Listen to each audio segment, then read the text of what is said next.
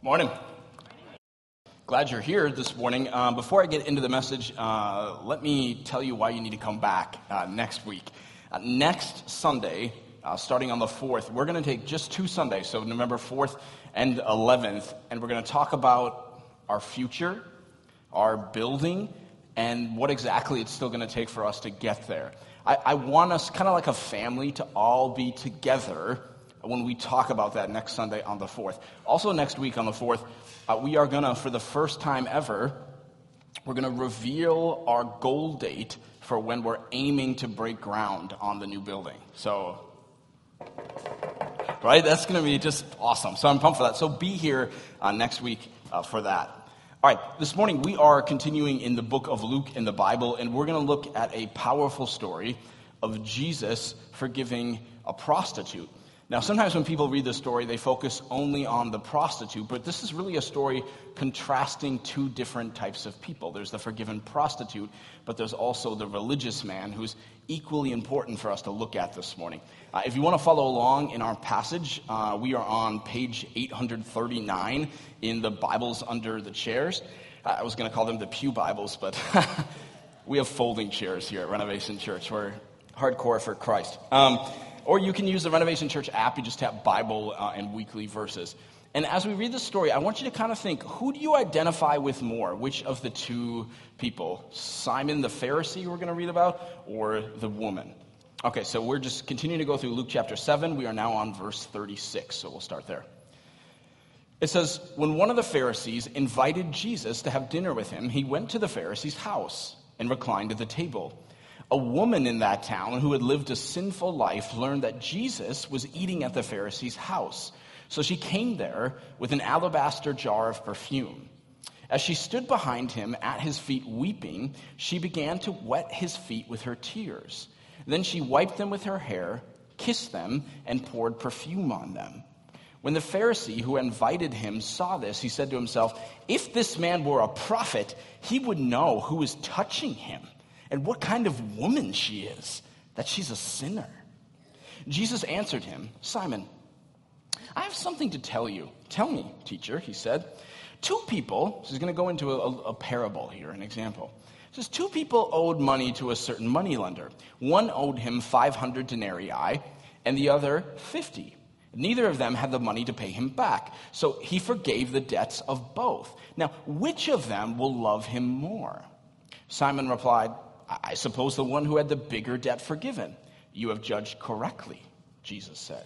Then he turned toward the woman and said to Simon, Do you see this woman? I came into your house you did not give me any water for my feet, but she wet my feet with her tears and wiped them with her hair. You did not give me a kiss, but this woman, from the time I entered, has not stopped kissing my feet. You did not put oil on my head, but she's poured for perfume on my feet. Therefore, I tell you, her many sins have been forgiven, as her great love has shown. But whoever has been forgiven little loves little. then Jesus said to her, Your sins are forgiven. The other guests began to say among themselves, Who is this that even forgives sins? Jesus said to the woman, Your faith has saved you. Go in peace. Now, at first read through, I'm not sure who you feel like you maybe identify with more, but there's a really important thing to notice here. Uh, this is not a story that's contrasting someone who's interested in Jesus and someone who's vastly opposed to Jesus, notice that both of these people want to see Jesus. They both wanted to be in his presence. They both wanted to learn more about him. In fact, it was the Pharisee in the first place, the religious man, that invited Jesus over to his house. And yet, these two people are taking incredibly different approaches to Jesus, right? Simon, the Pharisee, not to be confused with Simon Peter, the disciple, two totally different people. Uh, Simon the Pharisee is clearly not ready to give his whole self to Jesus. In fact, he's treating Jesus like a regular old guest, right? Now, he's interested in Jesus, probably wants to have a discussion with Jesus, but he's not surrendering his life to him, right? At least at this point. Now, the woman, the prostitute, is the exact opposite. Now, she's clearly had prior experience with Jesus because she understands his teaching about sin and forgiveness. And as she walks in, you know, Simon's probably peppering Jesus with questions. Just at the sight of Jesus, she begins to just weep these grateful tears. She kneels down, and with her tears and her hair, she begins to wipe Jesus' feet, something that Simon neglected to do. Then she takes this alabaster jar of perfume and pours it on his feet. Now, there's a lot sort of wrapped up in that culture that we don't necessarily understand 2,000 years later in a different culture. But an alabaster jar of perfume would have been incredibly expensive. Uh, in fact, the gospel writer Mark tells us that such an item would have been worth uh, more than a year's worth of wages. Now, uh, these jars of perfume, I actually don't think necessarily a huge jar. They were typically worn as a necklace uh, around the neck. And so, which is what a necklace is, it's around the neck. I don't know why I just said that. around, it's a necklace around the wrist. They would wear it around the neck, and they would typically be worn by wealthy women, or in this case, prostitutes. The old translations called her a woman of the city, which meant she was a prostitute.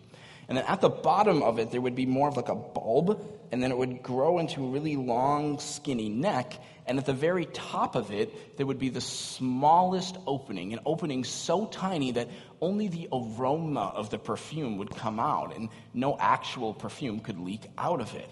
And so a prostitute would acquire this at great cost.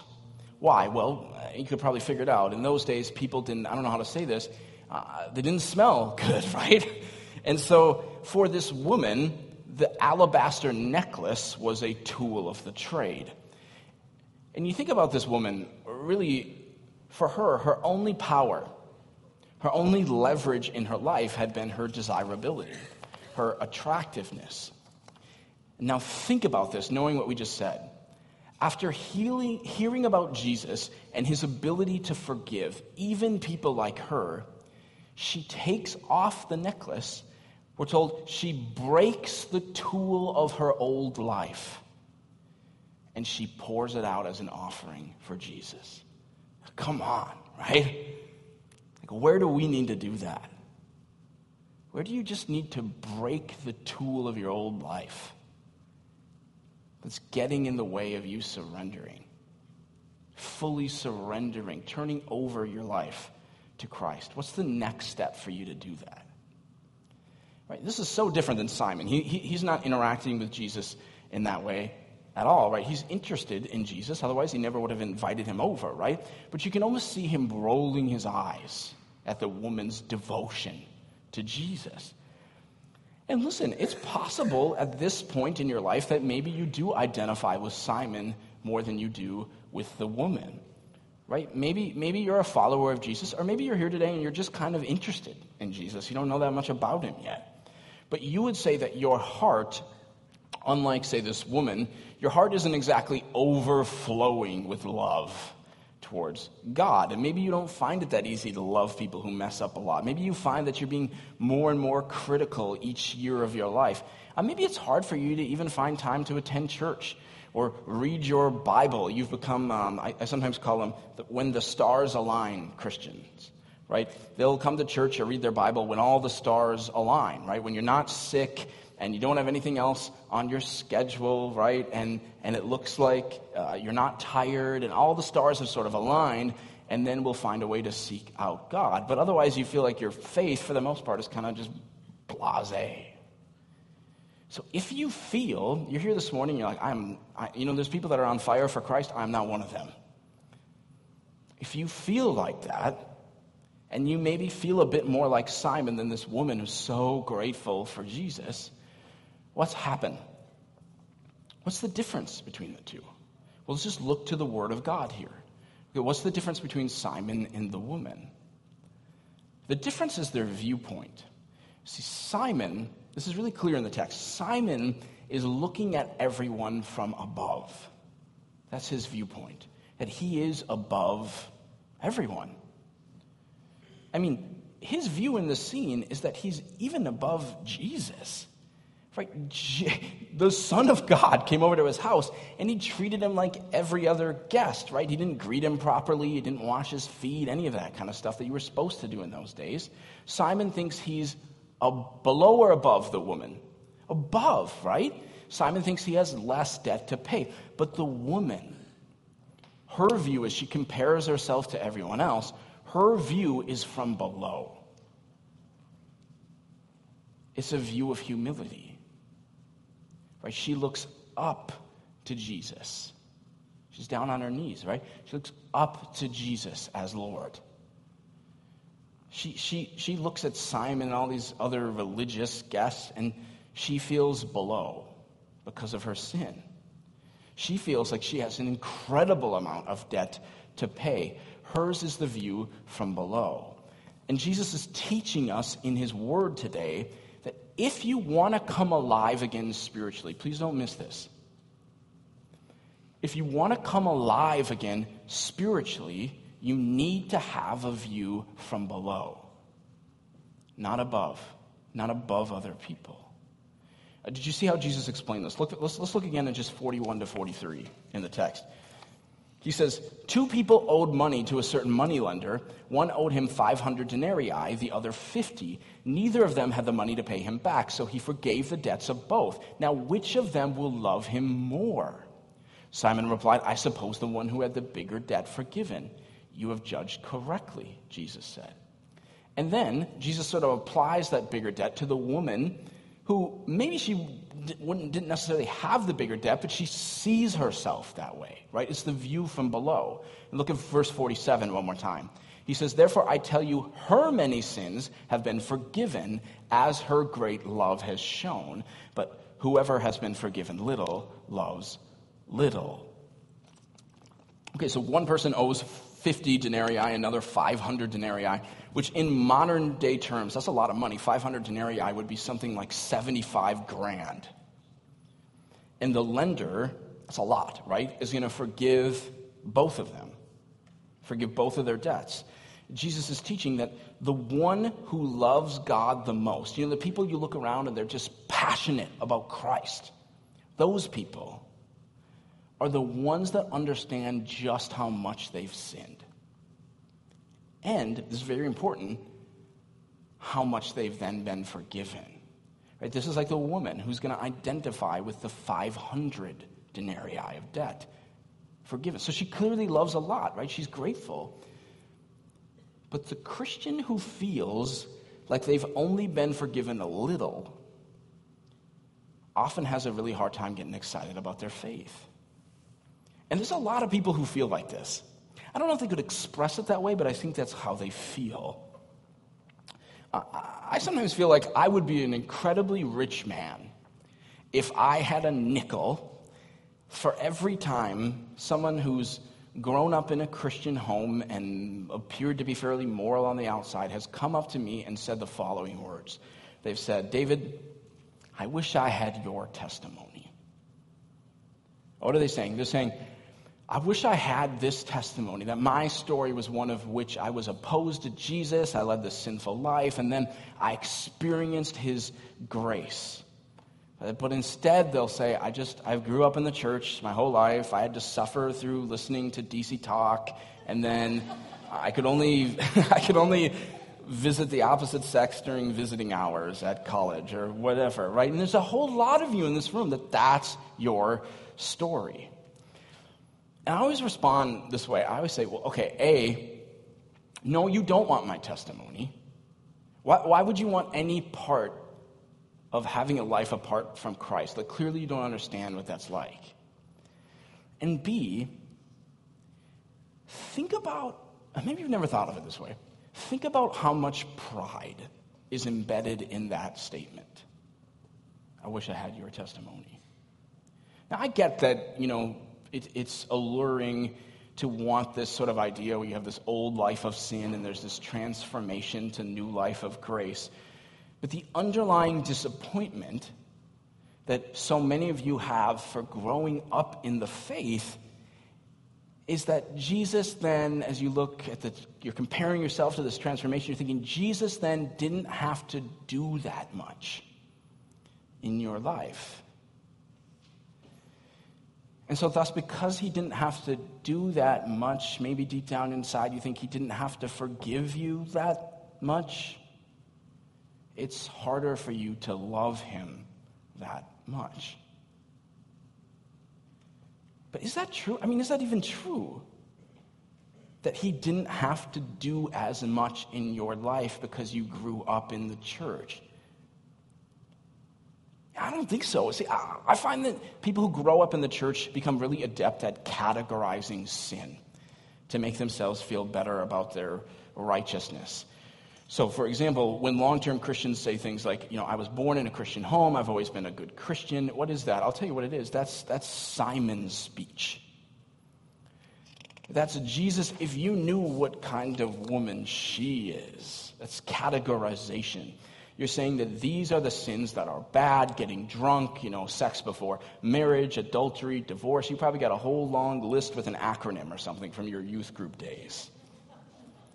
Now, it's not that those things are not sin, okay? Now, clearly, the woman in the story believes that they are, okay? Otherwise, why would she have felt so forgiven? But sometimes people who grow up in church and they've been in church since they were a little kid, they overly focus on the sins that they don't have, so they don't have to think very hard about the serious nature of their own sin. But remember, if you want to come alive spiritually, and I assume that's why you're here, if you really want to come alive spiritually again, that you need to start taking the view from below other people and not above. One of the things that I've noticed over the years is that every passionate Christ follower, and I meet these people and I think, oh, I wish I was just more like them. I wish my faith was more like them. Every passionate Christ follower that I know has come to terms with just how heinous their sin is in God's sight. And it's the fact that God would forgive them anyway that fuels their spiritual passion. You think about the Apostle Paul in the Bible, one of the things that he refers to himself as sometimes is the chief, he calls himself the chief of sinners. But he calls himself that after he's saved. I'm still the chief of sinners.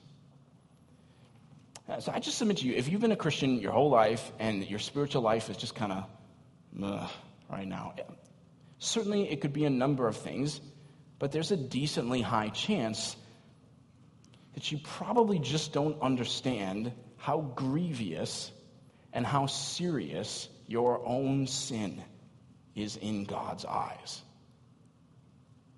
I know people don't talk about that, right? That's kind of not very American of us. It's not very Midwestern of us. That, but let's just process through that because I, I don't know how to push you forward to have a passion for Christ unless we talk about sin. So, God is a father and so let's just try and think of it from his perspective. In fact, let's try and think of it from a father's perspective. Let me give you two examples of, of kids doing wrong. You know, sometimes I'll catch my kids doing something wrong, but they don't know that it's wrong, right? And this is really common, especially for kids as they grow up and they're little. Like, so for example, we have one of those uh, refrigerator freezers where, like, the freezer is the bottom drawer. You know what I'm talking about? And I caught one of my sons the other day. He had, he had pulled it out a little bit, and then he got back up on it and was standing on it to get something up out of the fridge. And I just, I said, hey, hey, get off of there. You're going to break the freezer. And my son, he looked uh, back to me with these sort of sad and rather shocked eyes, right? He's like, I didn't know, I didn't know. Like, I didn't know it was bad. I just looked at him and I said, buddy, it's okay. I'm not, I'm not really mad. I'm not mad. Why? Because you didn't know. You didn't know. That's okay. You didn't know. But then, I don't know if I'm a terrible parent or what, but I always add, but now you know, right? okay, so that's one thing. They don't know and your kids don't know, you come at them and you say, it's, oh, it's all right. You didn't know. But let me give you another example. Okay, what if you've told your kids, not to do something a hundred times. They clearly know they're not supposed to do it. I, am pick anything here. Uh, let's say it's they're not supposed to uh, turn on the TV when they get home from school or something. Let's say you, you, they're home from school one day and you got to go in the other room to, to get something or just to check Facebook without them looking at you or something. I don't know, right? You go in the other room and you come back and you see your kids kind of going, and they sneak over and they turn on the TV. You just go, oh, honey, it's. No, now you're mad, right? Because they knew. And they did it anyway. Okay, so let's equate this to spiritual life. And I'm talking particularly to those of you that have been following Christ for some time. And you, kind of like Simon, are always looking at the other people out in the world going, I can't believe these people in the world today, and uh, just unbelievable. And Why is it that those of us that have sort of grown up as believers, you've been a believer for a long time, that we have decided in the story that we are the ones that have little debt to pay back? Everybody else out there, they have all the debt. When really, we are like the ones who are sneaking out and turning the TV on. Right? Those who have followed Christ for a long time are the ones that are sinning with the full knowledge of what was right and wrong. Right? Unlike the non Christian who's out partying until the break of dawn, but in ignorance, not knowing. The Christian knows their sin is wrong, but they do it anyway. You need to think about that from a father's perspective. And so I would say to you be incredibly wary of creating any system in your mind that makes you out to be less of a sinner than anyone else in this room. Watch your mind and your thoughts. Be wary of creating any sort of system that puts you above anyone else in this room or not in this room. Because A, it's not true, and B, the view from above will suck the spiritual joy right out of your life. Because when you convince yourself that Jesus didn't have to forgive you of very much, then you won't love very much. That's how it works. Okay, let's look a little harder into the text at Jesus' illustration. Okay, even though the woman's debt seems greater to Simon, the reality is their predicament is identical. Neither of them can pay their debt. Right? So, whether you're witnessing to the nicest person in your neighborhood or you're witnessing to someone on death row, the fact of the matter is if that person hasn't given their life to Jesus, they have debt that hasn't been paid, and they have no way of paying it. Now, I've often heard it uh, compared this way by a number of speakers over the years. Okay, if a poisonous spider, this is just going to be nightmarish for some of you, I'm sorry. If you're sleeping and a poisonous spider comes along and bites you and you die in your sleep. Now, I, I think that's a great way to go, personally, but okay, let's just say that happens, right? And you, and you die. Now, compare that person with someone who's out in Africa somewhere, or they jump into a cage at a zoo and they're completely mauled by a lion right? They're dismembered, they're decapitated. It is ugly. Think about those two people. Which of those two people are more dead? Right? They're just dead. And that's what Jesus is trying to say. They can't pay back the debt. Never forget the cost of your sin. Ever. That you were dead dead. Never forget that you had debt to pay. The world wants you to forget about it. The world, our culture wants you to wake up, look in the mirror, and say, I am beautiful. I am great. I am smart. I am wonderful. I am awesome every morning, right? I am good.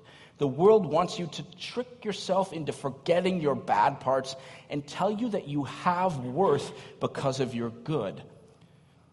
But if you think of it that way, it will numb you to the gospel of Christ. The view from above is always numbing to your spirituality because it deceives you into thinking that you are great and that you don't need Jesus that much. In fact, he didn't even have to do that much for you. Take the view from below. I will tell you, it is so radically counterintuitive to our culture right now. I don't think it is in a lot of places in the world, but in America, this is countercultural stuff. Instead of looking from above, I want you to go home, I want you to look in the, that same mirror, and I want you to take a long, ugly look at yourself. I want you to start recalling the things that you have said the things that you have seen, the things that you have done. And then see, take a real look at this, just how big your sin is, how deep your depravity is, how widespread your rebellion against God is. And then when you're looking at yourself and you feel just about worthless, then you realize that despite all of your junk, that God still felt like you had worth. But it wasn't because of what you did or didn't do, it's because He made you. It's because you're His. And then realize this that Jesus Christ, in fact, took the same long look at our heinous and despicable list of sins, and then He said, Yep, I've seen it, I've seen it all. That's the one I love. That's the one I want in my family. I'll, I see the list, I'll erase it. I'll cancel the debt. That's the truth. You see, you don't understand that when you minimize sin. Okay, think about what Jesus is saying, even from a banking perspective. If a lender cancels your debt of 75 grand, Right? That debt doesn't just disappear into thin air, right? No, the lender eats the money. Right? They pay for it. They suffer for it. The love of Jesus for you is deep, my friend. See, it's not, it's not just, don't oversimplify this. It's not just that he looked at your long list of rebellious sins and said, oh, I guess I can overlook that. The Bible says in Colossians 2 that he took on your debt and nailed it to the cross. But those nails went through his body. He paid the punishment of the debt of your sin, which is why the debt is forgiven. And Jesus is calling all types of people to him, right? If you're like Simon, he's calling you. He's willing to come and have dinner with people like Simon, too. If you've been telling yourself your whole life that you're a pretty good person, you look at your neighbors and everyone else, you're like, yeah, I'm pretty good. I'm sure I'm going to heaven. He died for you, too. Because you're never going to make it on your own by being good enough, because you can't pay for your debt. But He can. He can wipe it away if you believe. If you're like that woman, He's calling you, too. I will tell you, you cannot out sin the grace of God. Okay, if you're here this morning and you have drank yourself to sleep a thousand times, right? You've cheated on somebody. You've been divorced five times. You've had an abortion. You can pick anything you want. You cannot out sin the grace of God. There's nothing that you can do that God can't forgive you for if you ask Him. That's the gospel. That's the good news. You see, that's how the woman hears it.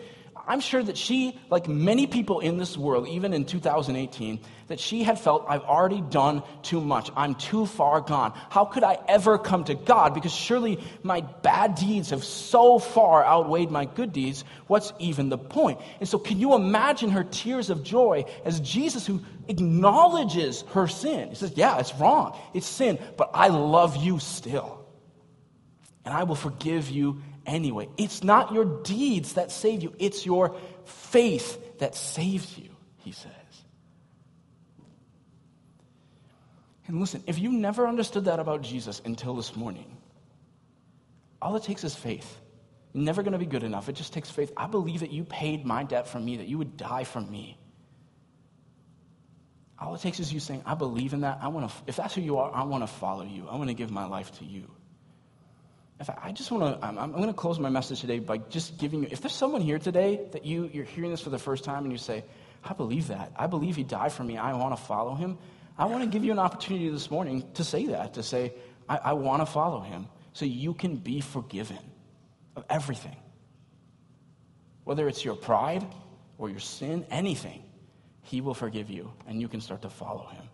In fact, let's just, just for a minute, let's just have everybody just bow their heads and just close their eyes. Because I just want this to be just a special moment between you and God. If that's you, and you just you, you want to tell God for the first time today that you believe He sent His Son Jesus for you, that He can forgive you, that you can go to heaven, heaven forever by believing He died in your place. If you want to surrender your life to Him this morning to make that, sort of draw the line in your sand in your life to say, you know what, I believe. If, if you're that amazing, I, I want to become one of your followers. In just a second, I'm actually going to ask you to stand up where you are. No one's looking at you. That's why I just had everyone close their eyes. But just as a way for you to say, yeah, today, October 28th, I'm going to start following him and I'm going to accept that forgiveness, that he died for me. So if that's you, wherever you are in this room, and you want to be forgiven, and you want to start following Jesus today, would you just quietly, but just boldly, just stand up wherever you're at and receive that forgiveness? Go ahead.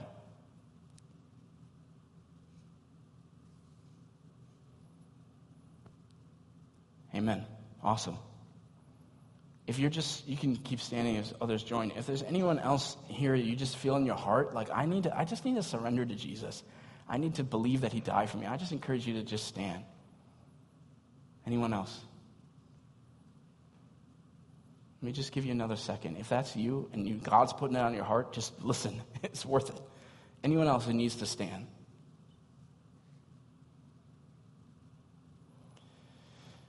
If you made this decision today in your heart, I just want to pray with you. The Bible says that when we get to this point in our lives, that we, we believe in our hearts, but we confess with our mouths.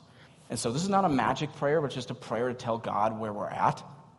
And so I just want you to repeat this after me out loud, whether you're just making this decision for the first time or you've believed this your whole life. So you can just repeat after me. Dear God, I confess to you that I've sinned against you. But God, I believe that you sent your son Jesus to take my place. And God, I thank you for forgiving my sins. And now I commit to following you with my life. Uh, as everyone still has their eyes closed, I just want to talk to those of you that uh, stood up this morning. Uh, and at the same time, I'm going to call the band back on, on stage at this point. Uh, this is only going to take a, a, few minutes of your life, but I believe these are a few of the most important moments uh, of your life. Uh, you just made the most important decision of your life, and I think when you make a decision of that magnitude, that requires some more information. So here's what we're going to do. In just a second, I'm going to have Zach just pray for us uh, before we get back into worship. And as he's praying, I would ask that you just sneak into the hallway with me if you were standing. And we just want to give you some resources. Okay, what do you do next? Uh, uh, uh how do you even start this journey with Christ? And you can just sneak out while uh, everyone has their eyes closed.